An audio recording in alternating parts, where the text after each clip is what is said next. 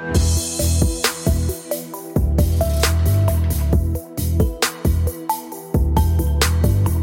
Herzlich willkommen zum Ärztetag, dem Podcast der Ärztezeitung. Der heutige Vormittag stand ganz im Zeichen der Pflege. Zum einen ging es um den Care-Klima-Index, der heute vorgestellt wurde. Und dann gab es noch ein Pflegepersonalregelungskonzept, auf das sich die Kliniklobby, der Pflegerat und Verdi verständigt haben. Es soll die angeblich starren Berliner Regeln zu Personaluntergrenzen ablösen. Wir wollen heute über das Thema reden. Und zum einen habe ich heute Wolfgang Vandenberg hier.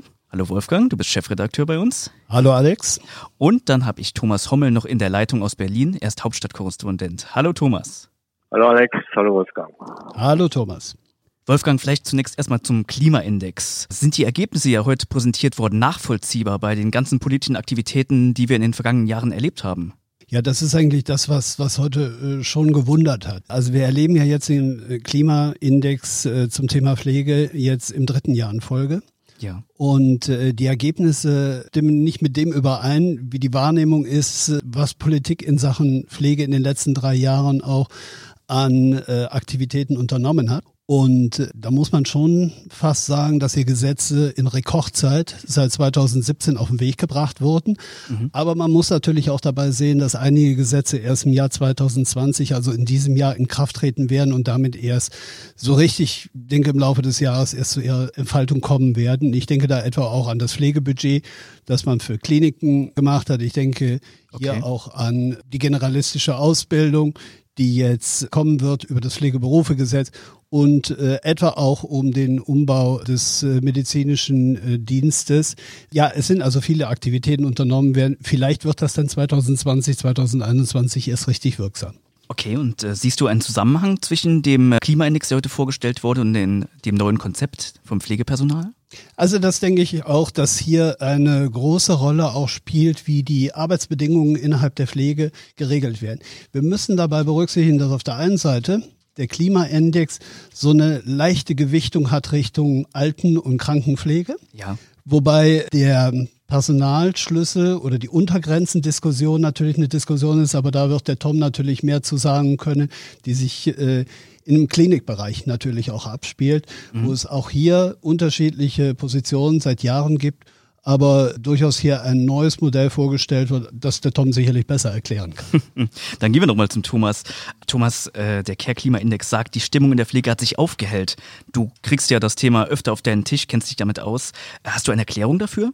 Ja, von Aufhellung würde ich jetzt nicht unbedingt sprechen, was die Stimmung anbetrifft ähm, bei den Pflegekräften. Ich meine, es gibt 1,2 Millionen roundabout, die ihren Beruf größtenteils auch lieben. Die sagen, es ist ein wichtiger Beruf, ein interessanter Beruf, aber die Rahmenbedingungen stimmen nicht.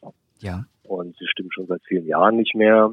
Man schöpft jetzt zumindest im Krankenhausbereich etwas Hoffnung, weil man sagt, es ist richtig, die Pflegekosten aus den DRGs rausgenommen zu haben und äh, jede neue zusätzliche Stelle voll über die Kassen zu finanzieren. Das nährt die Hoffnung, dass dann eben neue Kolleginnen und neue Kollegen auf die Stationen kommen. Aber die müssen draußen am Arbeitsmarkt auch erstmal gefunden werden. Und der ist, was den Bereich Pflege anbetrifft, wie leergefegt. Das sagen ja. alle. Von daher tut sich dann da die Stimmung auch schon wieder ein. Und äh, es kommt auch jetzt im Zuge dieser Pflegekostenregelung dazu, dass innerhalb der Pflegebranche Gräben aufreißen, weil die Altenpflege und die ambulante Pflege sagt, so eine umfängliche äh, Finanzierung unserer Arbeit, unserer Stellen, die im Krankenhaus gibt es eben nicht. Und deswegen fürchten die natürlich, dass jetzt alle Kollegen aus der Alten- und ambulanten ja. Pflege in Richtung Krankenhaus abmarschieren. Das hört sich ja eher relativ pessimistisch an.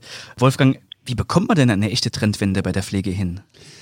Also ich denke, dass die Arbeitsbedingungen hier in den Einrichtungen, und das würde ich sowohl für das Krankenhaus als auch für die vielen Altenpflegeeinrichtungen auch sehen, hier eine ganz entscheidende Rolle spielen. Aber das ist ja kein, ich sage jetzt mal, kein besonderer Bereich. Das erleben wir ja in vielen Berufen, wo wir darüber reden, welche Fortbildungsmöglichkeiten etwa die dort Beschäftigten haben eben jetzt hier in unserem konkreten Fall in der Pflege. Welche Teilzeitmodelle etwa auch hier den Pflegekräften auch zur Verfügung gestellt werden. Und last but not least, das, das Thema, wie ist die Vereinbarkeit von Familie und Beruf. Und natürlich, und äh, Thomas hat das Thema eben auch schon angesprochen, die äh, sehr ungleiche Bezahlung Ja. In der Altenpflege im, Ver im Vergleich jetzt zur, zur Krankenpflege. Aber auch da muss man ein Stück weit sicherlich berücksichtigen, dass ähm, auch hier Politik versucht hat in den letzten Monaten für eine gewisse flächendeckende Tarifstruktur dann auch äh, Sorge zu tragen. Mhm. Und das sind Elemente, die durchaus auch wieder neue Anreize bieten können, Leute, die in der Pflege gearbeitet haben, auch wieder zurückzurufen. Und letztendlich natürlich auch das Thema Qualifizierungsmöglichkeit, äh, dass man also auch hier jeder nach seinen Fähigkeiten einsetzt. Ich denke also auch hier ganz insbesondere auch an die äh, Pflegehilfskräfte, die äh, hier eine Ausbildung machen, die ja oftmals über die Länder auch konkret geregelt ist, die innerhalb von ein bis zwei Jahren auch fit gemacht werden können, also jeder nach seinen Fähigkeiten. Okay, Thomas, Olaf Scholz hat heute angekündigt, die Steuerüberschüsse auch an Kliniken geben zu wollen. Und es fiel heute das Wort vom grünen Politiker Harald Weinberger. Es ist ein guter Tag für die Pflege im Krankenhaus. Hat er recht? Also vielleicht trennen wir beides mal. Das eine von Olaf Scholz war in einem Halbsatz dass äh, die etwa 19 Milliarden Euro, die 2019, die der Bund 2019 mehr erwirtschaftet hat, auch für Investitionen in den Krankenhausbereich vorstellbar sind. Das war ein Halbsatz, da muss man mal abwarten, was dann daraus wird. Kommen auch schon die ersten Stimmen der Krankenkassen, die sagen, Vorsicht, nicht mit der Gießkanne da irgendwas ausschütten, wir brauchen den Strukturwandel. Ja. Das Zweite, Harald Weinberg hat sich zu den von dir, von euch auch schon angesprochenen Pflegepersonaluntergrenzen äh, in den Kliniken geäußert, konkret zu dem neuen Alternativvorschlag von mhm. Pflegerat Deutsche Krankenhausgesellschaft und Verdi, der heute in Berlin vorgestellt worden ist. Ich war dort zugegen. Man war sehr positiv bestimmt, optimistisch, dass man nun ein Alternativkonzept hat, mit dem man relativ schnell diese ungeliebten Untergrenzen los wird Kliniklobby spricht immer von Excel-Tabellen aus Berlin. Das ist natürlich nur die halbe Wahrheit. Dass die aus Berlin kommen, liegt auch daran, dass die Selbstverwaltung sich nicht hat auf die Untergrenzen einigen können. Sprich, die Krankenhauslobby und die Krankenkassen hatten die Möglichkeit, in Gesprächen da eine eigene Lösung herbeizuführen. Das haben sie nicht hinbekommen. Dann hat der Spahn gesagt, okay, dann mache ich das und hat das dann eben den Kliniken so vor die Nase gesetzt. Jetzt will man aus der Nummer wieder raus. Ja und hat dieses Konzept vorgelegt. Und bemerkenswert fand ich, dass gesagt wurde, man will sich an bedarfsgerechter, an guter Pflege orientieren, nicht an Untergrenzen, sondern an Obergrenzen. Ähm, das ist auch alles richtig. Das hören wir Patienten, wie wenn, wenn wir im Krankenhaus sind, sicher gerne. Aber bedeutet eben auch, man braucht schlappe 40 bis 80.000 zusätzliche Pflegekräfte, so eine mhm. Schätzung, die die heute da vorgetragen haben. Woher die kommen sollen, wusste man noch nicht so genau. Man hofft natürlich bessere Rahmenbedingungen, mehr Personal. Aber ähm, ich mache da mal ein großes Fragezeichen dran, ob sich das so schnell realisieren. Ja, eine ganze Menge Holz, wie wir schon hören. Dann lasst uns am Ende mal zum kurzen Fazit zur Pflege kommen. Ich guck mal dich an, Wolfgang. Was würdest du sagen? Wie sieht es bei der Pflege aus? Was passiert?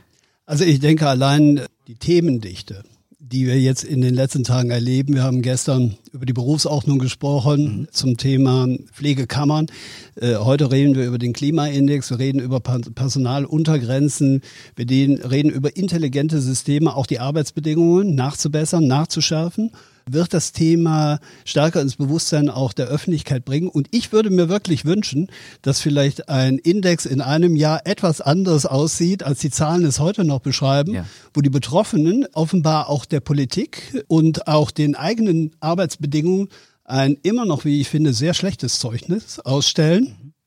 Und da würde ich mir wirklich wünschen, wenn auch anerkannt wird, dass für das Thema auch gearbeitet wird und sich Politik durchaus äh, und viele, viele andere sich Gedanken darüber machen, wie man die Situation wirklich so verbessern kann, dass das, was Thomas eben angesprochen hat, nämlich das Hauptproblem, äh, Hauptproblem qualifizierte Kräfte zu finden, sich in absehbarer Zeit doch etwas hoffentlich entspannen wird. Thomas, wie kriegen wir die Pflegekuh vom Eis? Gute Frage. Ich hätte eine Antwort oder ich habe eine Überzeugung. Ich glaube, 100, 200, 300 Euro mehr Bruttogehalt am Monatsende werden es nicht richten. So lockt man keine jungen Menschen in einen Beruf.